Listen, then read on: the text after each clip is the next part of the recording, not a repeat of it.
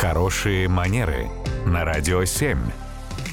Татьяна, доброе утро. Доброе утро. Доброе утро, Татьяна. Вот меня, как человека податливого, очень интересует такой вопрос. Вот иногда кажется, что собеседник тобою явно манипулирует. Вот что делать? Самое главное, как это вообще понять, распознать? Вот, вот вопрос. Это действительно не очень просто иногда сделать, потому что то, что мы воспринимаем как манипуляцию, иногда манипуляцией не является по факту. Вообще попробовать полезно проанализировать, когда нас о чем-то, ну, например, коллега просит, да, или там настаивает, возможно.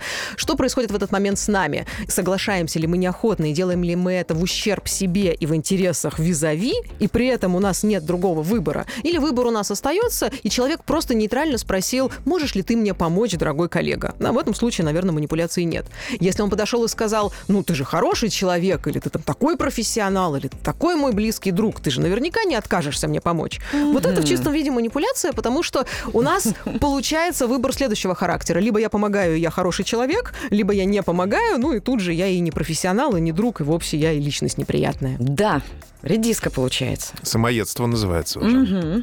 Так что же делать-то в этой ситуации? Ну, во-первых, пытаться отслеживать вот такие манипулятивные приемы, да, просто следить за конвой разговора и себя попытаться тоже чувствовать в этот момент, да, насколько я испытываю страшный дискомфорт от того, что происходит, или все более или менее под контролем. Это, наверное, первое. Второе, ну, по-хорошему, если нас не шантажируют откровенным образом, то у нас всегда есть возможность отказаться. То есть мы не обязаны соглашаться каждый раз на то, что нам предлагает человек. Мы можем перефразировать, мы можем попробовать озвучить, что мне кажется, что сейчас ты на меня давишь. Есть вероятность, что человек не ставил перед собой цели именно так все это дело сформулировать, поэтому тогда больше шансов, что мы придем к какому-то общему взаимопониманию. Или готовиться к манипуляциям. Если мы знаем, что коллега всегда такой неприятный, просто заранее идти к нему навстречу с мыслью, что есть вероятность, вероятность, что мной будут манипулировать, но я буду сопротивляться. Идти навстречу с той же монетой, да?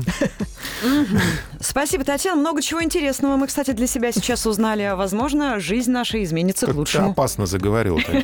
Как коллега коллеги. О, да. Спасибо. Радио семь.